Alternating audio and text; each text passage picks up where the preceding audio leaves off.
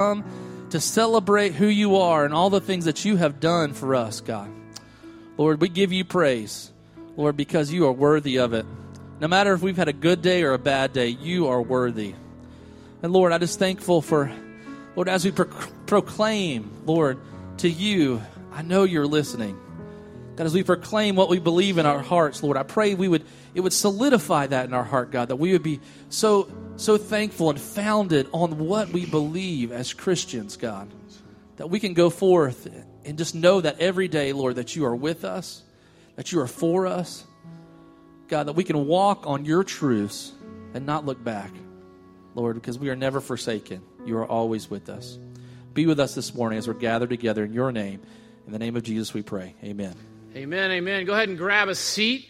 And while you're grabbing a seat, look for your Bible. If you don't have a Bible with you, you can look in the pew right there around you, and you'll see right there in the pew around you a Bible that says the story on top of it. If you need a Bible, um, you don't have one at home, we'd love for that to be our Christmas gift to you. Uh, and so, what I would recommend that you do when you get home with that is, is the, there's a few pages in the front that are printed in color, and I would recommend you take those pages printed in color when you get home and read through those. Those will help you understand kind of what we believe the grand story of the gospel is all about. Uh, and so we're going to be in Genesis chapter 3 this morning, looking at the advent of Christ. This is Advent season, the first Sunday of Advent. So, again, look at your neighbor and say, Merry Christmas. It's a great time of year, even though it doesn't feel like it outside. It is a wonderful time of year where we take uh, an intentional focus and celebrate the coming, the incarnation of Christ, and look forward to his coming again. Uh, and so, we here at Redemption Church, we believe, we are convinced that we exist to redeem the church, capital C church, and the community with the gospel by making disciples. Uh, and so, one of the ways that we love to do that is with our children. And so, right now, your kids are uh, in the hideout, or if they're not, you could, your, younger kids, you're welcome to take them in there to the hideout. And they're learning today the same things that we're learning. On the first and third Sunday of every month, they're in there, and second, fourth, and fifth, they're in here with us. And we try to keep them on track with what we're learning. And look, the reason we do that is because we believe that one of the, the greatest callings to make disciples for you is in your home. And we want to do everything we can to equip you to do that. And so I'm going to go ahead and give you a question to converse with your kids about. I have a little insight. My wife is leading in the hideout today, so I have a little insight on exactly what's going on in there. And so when you get home with your kids, here's what you need to ask them is can you help me understand the gospel using a candy cane? And they'll be using a candy cane. They'll be talking about the same parts of the beginning of, of Genesis chapter 3 and uh, 1 to 3 and uh, but they're gonna they're gonna use a candy cane to kind of talk about the gospel a little bit. And so when you get home, have have a conversation with your kids. If they don't remember it. That means they weren't paying attention. Or we're not gonna say as my wife did a bad job because we're just not gonna say that. So we're gonna say that it was it was something that they didn't remember, but she had communicated it perfectly. I'm sure. Uh, and so that's a great thing for you to talk to your kids about whenever you get home today. We have this year intentionally been spending a lot of time in the Old Testament. And, um, and we've been looking at kind of how the Old Testament points to Christ. And so as, as, as we start Advent, I wanted to start kind of at the beginning. If you look throughout the Old Testament, God spoke to his people about the promise uh, of a Messiah, the promise of Advent, and he gave them things to watch for in order to recognize the Savior's coming. I wanted to list a few for you. God revealed that the Messiah would be born in the line of David in Isaiah chapter 9, of the tribe of Judah in Genesis 49, verse 10, and in the town of Bethlehem in Micah chapter 5, verse 2, that he would be a man of sorrows, crushed, despised, and rejected, justifying many through what he suffered in Isaiah 53, that he would be the promised deliverer that would be a light overcoming darkness in Isaiah 9 again, chapter, two, chapter 9, verse 2. A preacher of good news to the poor, Isaiah 61, and one walking in the power of the Holy Spirit in Isaiah 42 1. There were hints and shadows of him all over the Old Testament, as we've discussed a lot this year. And often in our minds, the story of Advent starts in a manger. But in reality, it begins in a garden. It begins right here in Genesis chapter 3. We see the beginning of Advent today. Everything was going amazing in Genesis chapter 1 and Genesis chapter 2. As a matter of fact, God continually would say, and it was good. And it was good. And, and then everything kind of falls apart in Genesis chapter 3. It was going great until it wasn't. There was one major problem, a problem that is carried on to today. It's still our problem. It's, it's the reason that we need Advent. See, shalom, which is the Hebrew word for peace, for rhythm, for everything fallen in place that we see in Genesis chapter 1. We see it in Genesis chapter 2. In Genesis chapter 3, we see that shalom was shattered. We see that the creation that God had made was thrown into chaos. We see that the fellowship they had with God was now fractured. Advent is from a Latin word that means coming and or arrival, and it refers to the coming of Christ. It is the celebration of Jesus Christ coming to earth in the first advent, and it's our anticipation of his coming in the second. Our, our waiting in that moment in between, though, isn't just a moment in between moments. But this is the time that God has given you. This is the time that God has given us to grow us and shape us into the people that He has created us to be. And so, as we look at it today, we'll look at this idea that God's promise, you'll see at the top of your bulletin, God's promise to redeem humanity is your only hope today and every day. Amen? So, if you would stand with me as we read God's word, we're going to read the first 15 verses of Genesis chapter 3 together. It'll be on the screen as well for you to follow if you don't have your Bible. Now, the serpent was more crafty than any other beast of the field that the Lord God had made. And he said to the woman, Did God actually say to you, You shall not eat of any of the tree in the garden? And the woman said to the serpent, We may eat of the fruit of the trees in the garden, but God said, You shall not eat of the fruit of the tree that is in the midst of the garden, neither shall you touch it, lest you die. But the serpent said to the woman, You will not surely die, for God knows that when you eat of it, your eyes will be opened, and you will be like God, knowing good and evil. So when the woman saw that the tree was good for food, and that it was a delight to the eyes, and that the tree was to be desired to make one wise, she took of its fruit and ate. And she also gave some to her husband who was with her, and he ate. And then the eyes of both were opened, and they knew that they were naked. And they sewed fig leaves together and made themselves loincloths. And, and they heard the sound of the Lord God walking in the garden in the cool of the day. And the man and his wife hid themselves from the presence of the Lord God among the trees of the garden. But the Lord God called to the man and said to him, Where are you? And he said, I heard the sound of you in the garden, and I was afraid because I was naked, and I hid myself. And he said, Who told you that you were naked? Have you eaten of the tree of which I have commanded you not to eat? The man said, The woman who you gave to be with me, she gave me the fruit of the tree, and I ate. And then the Lord God said to the woman, What is this that you have done? And the woman said, The serpent deceived me, and I ate. And the Lord God said to the serpent, Because you have done this, cursed are you above all livestock and above all the beasts of the field. On your belly you shall go, and the dust you shall eat in all the days of your life. And our, this is our focus verse for today. I, God, will put enmity between you and the woman, and between your offspring and her offspring. And he shall bruise your head, and you shall bruise his heel. You may be seated. This is the word of the Lord. Thanks be to him. Let's pray. God, I'm asking that as we look at your word today, that, uh, Lord, you would be so gracious as to use a broken vessel like me. Lord, I am inadequate to clearly communicate the power of your word. Lord, I'm asking that it would be your, your word that, that would really push in and make a difference in our hearts. Lord, that we would push past the familiarity of this story. And Lord, that we would see clearly that you are our only hope today and every day. In Jesus' name I pray. Amen. So we're going to start off, if you got your bulletin there, with one problem. One problem. See, there's a reason Advent is necessary. See, Christmas is cute, and it's great and it's pretty. We love to decorate with lights, but we forget that the reason we decorate with lights is because the, it starts with darkness.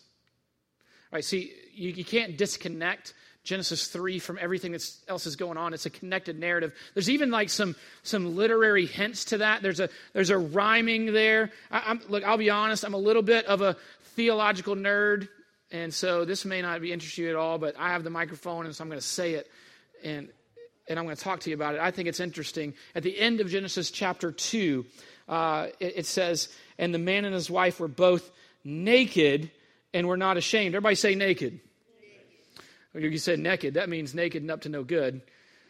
But everyone was naked. The Hebrew word there rhymes intentionally with, starting in verse chapter 3, verse 1, it says, Now the serpent was more crafty than any other beast of the field. Everybody say crafty. You didn't know it, but naked and crafty rhyme. They intentionally rhyme. They were words chosen to connect the narrative of the story and how it continues on and how it was, it was the, the awareness of the nakedness of, of them that the serpent brings them to, and it's the awareness of their shame and their sin. So there's a problem. There's a significant problem. And, and this is why Advent is here. Look at the first seven verses again. I'm going to read them again to you. Now the serpent was more crafty than any other beast of the field that the Lord God had made. And he said to the woman, Did God actually say, You shall not eat of any of the tree of the garden? And the woman said to the serpent, We may eat of the fruit of the trees in the garden, but God said, You shall not eat of the fruit of the tree that is in the midst of the garden, neither shall you touch it, lest you die. But the serpent said to the woman, You will not surely die. For God knows that when you eat of it, your eyes will be opened and you will be like God. And they forgot they already were. They already were very much like God, knowing good and evil.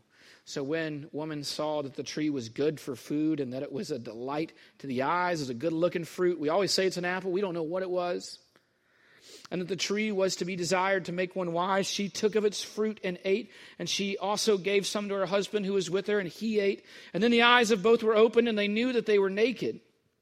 And they sewed fig leaves together and made themselves loincloths. See, the, the, the devil, the deceiver, the murderer, as it's told to us, it says that he was a murderer from the beginning. He starts with this question of did, did God actually say? Isn't that, isn't that the same way he trips us up all the time?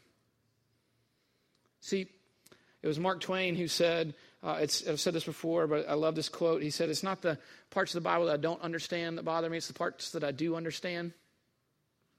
See, many of us in here, not all of us, but many of us in here grew up in church, going a lot. We've been here enough that, that we, we, we know what it is kind of the basic will of God. And we always ask, well, I don't know what the will of God for my life is. Is it that I'm supposed to go here or this direction or do this or do that? And we, we have these questions. And, and yeah, on the particulars, maybe there's some uncertainty there. But let's start with following what we know the will of God is. And, and it's our nature to try to find a loophole. Did God, did God actually say? And so she says, and he and he twists it, right? Did God actually say that you couldn't eat any of this fruit? No, no, no. He said we could eat the fruit. There was just one tree. There's one tree that he said, don't, don't eat it, don't even touch it, lest we shall die. It's just, it really comes down to this idea of thinking that we're smarter than God.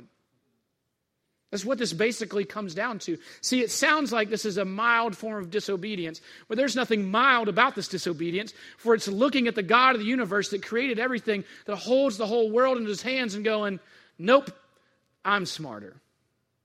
I know that you created everything. I know that you were the one. Uh, Chris did such a great job last week of taking us through Colossians chapter 1 and, and seeing that God was sovereign and supreme over creation, which makes him sufficient in our lives. And we're going, yeah, I know that, but I'm pretty sure I got a better plan than you do. I mean, did you actually say that I couldn't do that? I mean, I didn't see anywhere that it said anything about that.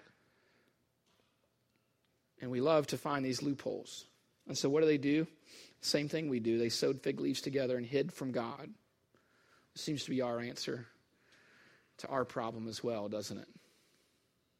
when we fall, it seems like initially the last thing we want to do is turn to God.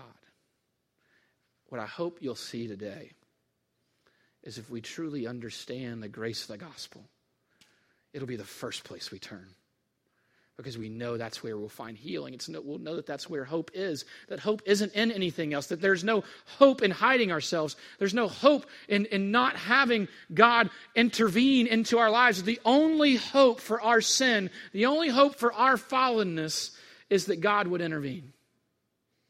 And rather than hide from Him and sew fig leaves together, we should come before Him as vulnerable as we possibly can. So God warned them eating from this tree would mean death.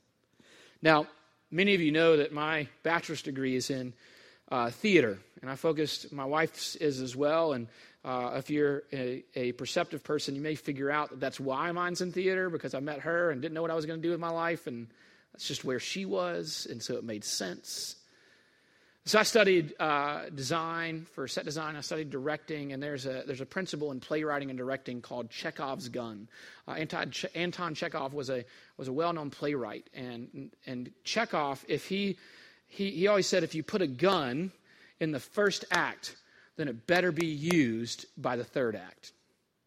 So if you think about it, if you're watching a TV show, still, Chekhov's gun still kind of applies a lot in movies and TVs these days. If you see like this, this instrument of, of death, you see something in the beginning of a movie or, or a TV show or a play, then you have a pretty good guess that before the play's over, it's going to be used at some point. And so when, when we hear God tell them that, that if you eat of this tree, then you will surely die, there's kind of a Chekhov's gun principle here that death would come. But I want you to see is there is a tree in the first act. And praise be to God, a tree would be used in such a bittersweet way of the gospel of Jesus going hanging on a tree on the cross one day, and that promise comes in that that death would come it doesn't come immediately for them, right? It doesn't come immediately. There's a, there's a death of soul and spirit, but death doesn't come immediately for them, but it does come to all humankind. But that tree in the first act, in Genesis chapter 3, we see it come back in John chapter 3. And we see Jesus redeem us through that. The climax of the cross our God loves us so much, though, that He doesn't leave us in the problem, which is the beauty of that. There's not only one problem, we see that we see that Advent, we see that Advent is necessary because humanity fell to sin and needed to be saved from death. So Advent's wonderful. It's great. It's, it's, it makes for great decorations and it makes for a fun season and it makes for a way just to have a fun time when it gets dark so quickly and, and we love to put lights on the house and those sorts of things. And, but Advent is necessary because humanity, because man fell into sin and needed to be saved from death. But there's not just one problem, there is just one God. Look at verses 8 through 13. And they heard the sound of the Lord God walking in the garden in the cool of the day, and the man and his wife hid themselves from the presence of the Lord God among the trees of the garden. But the Lord God called to the man and said to him, Where are you? He's not asking because he doesn't know. And he said, I heard the sound of you in the garden, and I was afraid because I was naked, and I hid myself. And he said, who told you that you were naked? Have you eaten of the tree which I commanded you not to eat? Again, he knew the answer. And the man said, and he throws it off. There's a lot of chuckles when we read this initially. He throws it off immediately.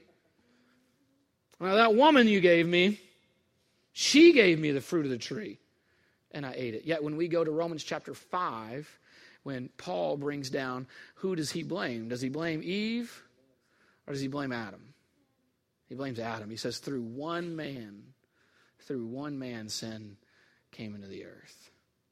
Men, listen to me. The sin of passivity has been our primary problem since our first father. You want to know why our country is in the state that it is in? You don't want to know, want to know why the American church is in the state that it's in? I think largely it's due to the passivity of men. It's our passivity in not leading at home and not leading our wives and not leading our children and not leading in our, our, our work in, in a godly way and not being a godly example and a light of the gospel into the darkness. That we, we will settle, men, we'll settle for just being a decent man that goes to church and doesn't lie. We'll settle for just being a decent man who doesn't cheat on his wife and, and just goes a normal, good path that provides for his family and does enough when what God has called us to be is ambassadors for his grace, ministers of reconciliation, workers in his army. Men, he has called us to step up and lead in a godly way do not fall into the same passivity that Adam did. It'll be a fight for the rest of your life, man. It will. And you will fail. You will fail. But keep pursuing godliness in your life. The man said, The woman who you gave me to be with, she gave me the fruit of the tree, and I ate. And the Lord God said to the woman, What is this that you have done? And the woman said, The serpent deceived me, and I ate. Advent is necessary because man fell to sin and needed to be saved from death. But Advent is possible because God sent Jesus as our Messiah and mediator for our sins. The beautiful part about this passage that I want you to see is that God pursues us. God pursues us right? It's not that God doesn't ask these questions because he didn't know, right? And here, here, when we get to this part, there's a, there's another, there's a danger here, right? Just like there's the Chekhov's gun principle that helps you predict or foreshadow kind of what's going to happen in, in, in, a, in a drama, there's another problem. Uh, there, there's another problem of when of prequels, right? There, you know they have these series of movies and they bring a prequel that comes before the movie and, and that's cool. But here's here's the problem. It's a little bit of a spoiler alert. Like the tension of is the hero going to die isn't there. Right? When, when you go to watch a prequel of one of your favorite movies like you because you know what the story is after that you kind of know this guy's not going to die in this movie and they'll try to raise this tension of the hero being in this bad situation and is he going to make it out and it's hard almost to buy fully into that moment because you know the end of the story. You know because otherwise there wouldn't have been the first movie that you saw. And see, we've heard the Christmas story so much, and I want you to know this is why I choose to, to really observe Advent season, and we're going to preach through Christmas the whole month of December. And there's a party to go, man, I've heard this story so much. Man, don't hammer this thing to death. Here, here, listen, don't let the fact that you know how the story ends make you miss what's going on here. You know, people love to argue that, well, Christmas is, is got pagan roots, and it's in solstice, and it's in this, and it's in that. And you know what? To a degree, they're right. I can't argue with, his, with you historically on a lot of that, but here's what I want to tell you. If, if, if the world as a, as a majority right now is going to take an opportunity to, to just glance in the direction of Jesus at all, in the birth of Christ, right? The world is taking an opportunity to glance in that direction. Should we not gaze?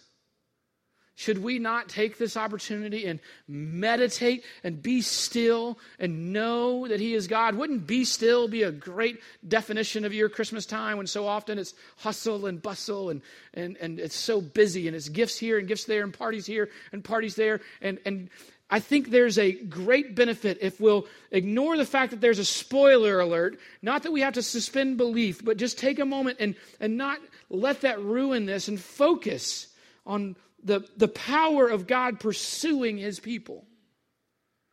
This is an unbelievable moment that we're looking to where God himself comes to earth as a baby so that he can defeat death and you can have a relationship with him. Simon Tugwell, in his book, Prayer Living with God, says so long as we imagine it is we who have to look for God, we must often lose heart. We most often lose heart, but it is the other way about. He is looking for us. This is not this is not us chasing Jesus. This is Jesus chasing us in the midst of our sin. So why does he say, "Where are you?" Why does he say, "Well, did you eat of that tree I told you not to eat of?" It's because he's pursuing. Because it's not robotic. Because he didn't just snap his fingers and make you repent. See, Jesus knows that we're not very good at following directions. And Jesus knows that he's got to he's got to bring us on a little bit. And Jesus lovingly pursues us. I don't know your story of salvation. I know mine, and I know mine wasn't in an instant. Mine was a process of God lovingly and patiently pursuing me. Last week, Pastor Chris showed us that God is reconciling all things back to himself in Colossians 1, making peace by the blood of the cross.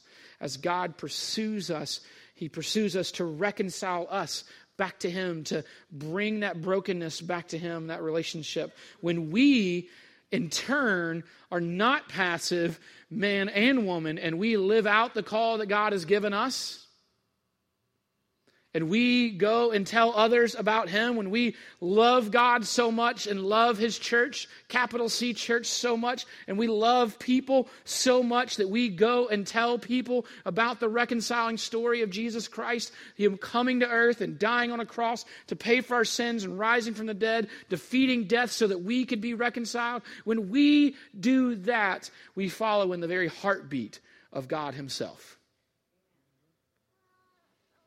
But God doesn't want to leave his people without hope, and now his plan is us. In the midst of people's sin, he gave them a promise a promise that he would send a Savior that would come and destroy sin, death, and Satan, and, and one day their deliverer would come to rescue them. And so we have one problem, we have one God, and we have one promise. We see that Advent is necessary because of our sin. We see that Advent is possible because of God. And we see now that Advent is celebrated because the story of the garden doesn't end with man's rebellion, but instead his redemption. Scholars refer to Genesis chapter 3, verse 15 as the proto evangelion or the first gospel. From the first moment of our need to rescue, need for rescue, God's promise was there. As soon as we fell, as soon as we, we fractured the fellowship, as soon as shalom was shattered, as soon as creation was sent into chaos, God was there with a promise. God's promise was there. He, he addressed Adam and Eve, and, and God turned to the serpent and announced that sin would not have the final say and that the schemes of the enemy would not prevail, the first promise of Advent was given to the serpent. You think you've won, but I'm coming back. The reason we celebrate Advent is because the story of the garden doesn't end with man's rebellion, but instead his redemption. In, uh, in the hideout today, my wife is utilizing a resource that we use at our house called the Jesus Storybook Bible. Uh, if you have kids, I highly recommend the Jesus Storybook Bible. It it takes a lot of the stories of the Old Testament, and especially, and and and kind of like we've done this year, it helps point to how they are foreshadowing Jesus. And and I remember one day reading through part of the Jesus Storybook Bible, particularly this part of Genesis three, and um, to my kids, and there was this there was this phrase that man, it just it stood out to me, and I've meditated on a lot since I read it initially years ago, and and I wanted to read it to you this morning. It'll be read to your kids as well, so this is a, a great passage out of that for you to look at uh, with your kids. Before they left the garden, God whispered a promise to Adam and Eve. It will not always be so. I will come to rescue you. And when I do, I'm going to do battle against the snake. I'll get rid of the sin and the dark and the sadness that you let in here. I'm coming back for you. And he would. One day, God Himself would come. Listen, that's the truth your kids are hearing today. That's the truth you're hearing today.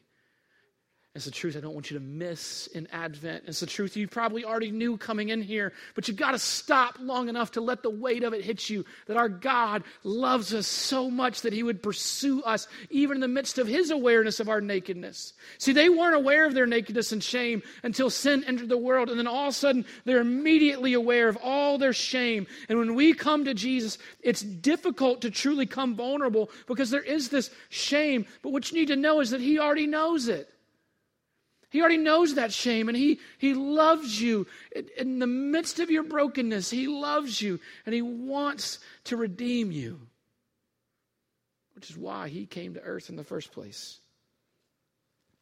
The news a few years back tells a story of a woman who would stop at nothing to get her missing dog back. She, she had several dogs, actually, and she had lost this one dog, and, and she did everything she could to, to find this dog. As a matter of fact, she went to such great lengths. I mean, she, she, she was a mobilizer, man. She got she got the news involved. She got like rescue involved. She got the police involved. She got she had like a whole search party going after this dog she eventually put up a $10,000 reward for this dog. She was not a wealthy woman. Now, of course, when she put up a $10,000 reward, all sorts of stuff started coming up about dogs that weren't people were trying to sell their dogs to her. Dogs that weren't even the right breed, didn't match the description at all, trying to get a hold of that $10,000. And as a matter of fact, she did end up getting the dog back. And you think about, you know, Jesus tells us later in, in the New Testament about, you know, a good father, if his son asks for bread, doesn't give him a rock, right? And, and, and, if, and if we who are evil, if, if we who are evil, that's how God categorizes us, know better than to give a rock when asked for bread, then how much better is our good Father in heaven, right? If, if this woman, if this woman who is evil, I'm not saying that categorically of her, but categorically of us as human beings. If this woman who is, who is broken and a wretched sinner in desperate need of the grace of Jesus Christ, just like you and I, would, would go to such great lengths for her dog, how much more so would our loving Father, Creator God, go to for us? And He does. Right? He does. He does come back. That's the advent, that he comes back, and he comes back so vulnerable. He doesn't come back like we think he should come back. He doesn't come back announcing it through the high priest. We were talking about with study group this morning. Isn't it fascinating in Luke chapter 1 that the high priest gets silenced and the pregnant, unmarried teenage girl is the only one who can speak it? And who's going to listen to her? Like, this is the way that God chooses to come into the world. God's promise, as, as we talked about before, God's promise to redeem humanity is your only hope today and every day. As we go through this whole process of Advent, I want to encourage you to do a few things. I want to encourage you to, to one, follow Psalm 46:10 and find a way to be still. Be still this season. It's going to get busy. You're going to have things to do. You're going to have family, shopping, cooking, parties, all those things. In the midst of that, every day, I want you to find a way to be still. The, the, the literal translation of that out of Psalm 46 is cease striving and know that He is God. Amen? And, and so as you, as, you, as you do that part, so I want you, you got to find a way to be still, cease striving, stop trying to work so hard. So this isn't something for you to work hard at. If you're working hard at this, you're missing the point. The idea is to stop, to be still, to be quiet, to be silent, and just and meditate on the greatness of God. Our goal in the Advent series is not to my goal here isn't to come up with some cool new information for you every week and some part of the Christmas story that you didn't know about. That may happen, but that's not the goal. The goal here isn't to, to come up with new information every Christmas. The goal is just to remind us of the core truth. We got a problem. And our problem is called sin. Our sin is when we choose that we're smarter than God. When, when God has designed the world to work in a certain way and He's got shalom, peace, rhythm, perfection for you, nothing but blessedness, and we, just like Adam and Eve, go, I think I got a better idea. I'm going to go this way. And that's sin. And that's every time, every single time, that's going to lead to brokenness in your life. That's going to lead to brokenness.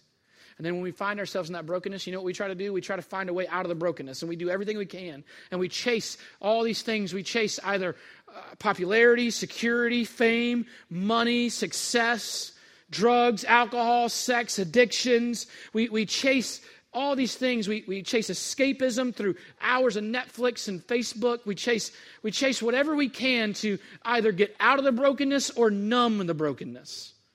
And all those pursuits lead to further brokenness. But there isn't just a problem, there is a beautiful gospel. There is a God. There's good news. There's good news that God pursues us, that God loves us. And so, yeah, he promised Adam and Eve that day that that wouldn't be the end of the story. And the tree in the first act becomes the tree in Act 3, where we see Jesus down a cross to pay for our sins. And if we will repent of our sins and believe in Jesus Christ, then we can be redeemed. And then, and only then, can we recover from our brokenness and start to pursue God's design for our life again. And we pursue that for the rest of our lives. Not only in our lives, but to tell others. So, this Advent, be still and know that He is God. And listen, then tell somebody else. And don't look, don't just tell them Jesus is the reason for the season. It's a great statement. I love it. Right? Tell them the whole story. Tell them that there's a problem. Right? If we don't understand the problem, then we don't understand the promise. If we don't get the power and the depths of the problem of our brokenness, then we don't get the greatness and the grace of the promise. So tell them about the problem. Tell them that there's a problem in their life and it's called sin. But there is a God and a promise, and that God promises that He will redeem us, that those who confess their sins and repent and turn to Jesus, He will be faithful to forgive and to redeem them, and that we will one day no longer be separated. We will sit in shalom again. And that one day He's coming back. Be still. Know that He is God and then go tell somebody else the story of Advent. Because He is our only hope. God's promise to redeem humanity is your only hope today and every day. It's also your neighbor's only hope. It's also your coworker's only hope. It's also your family member's only hope. Take the opportunity to be still and then tell. Let's pray. God, I'm so grateful for this season where we get to be reminded of your coming. And Lord, we also look forward to you coming again.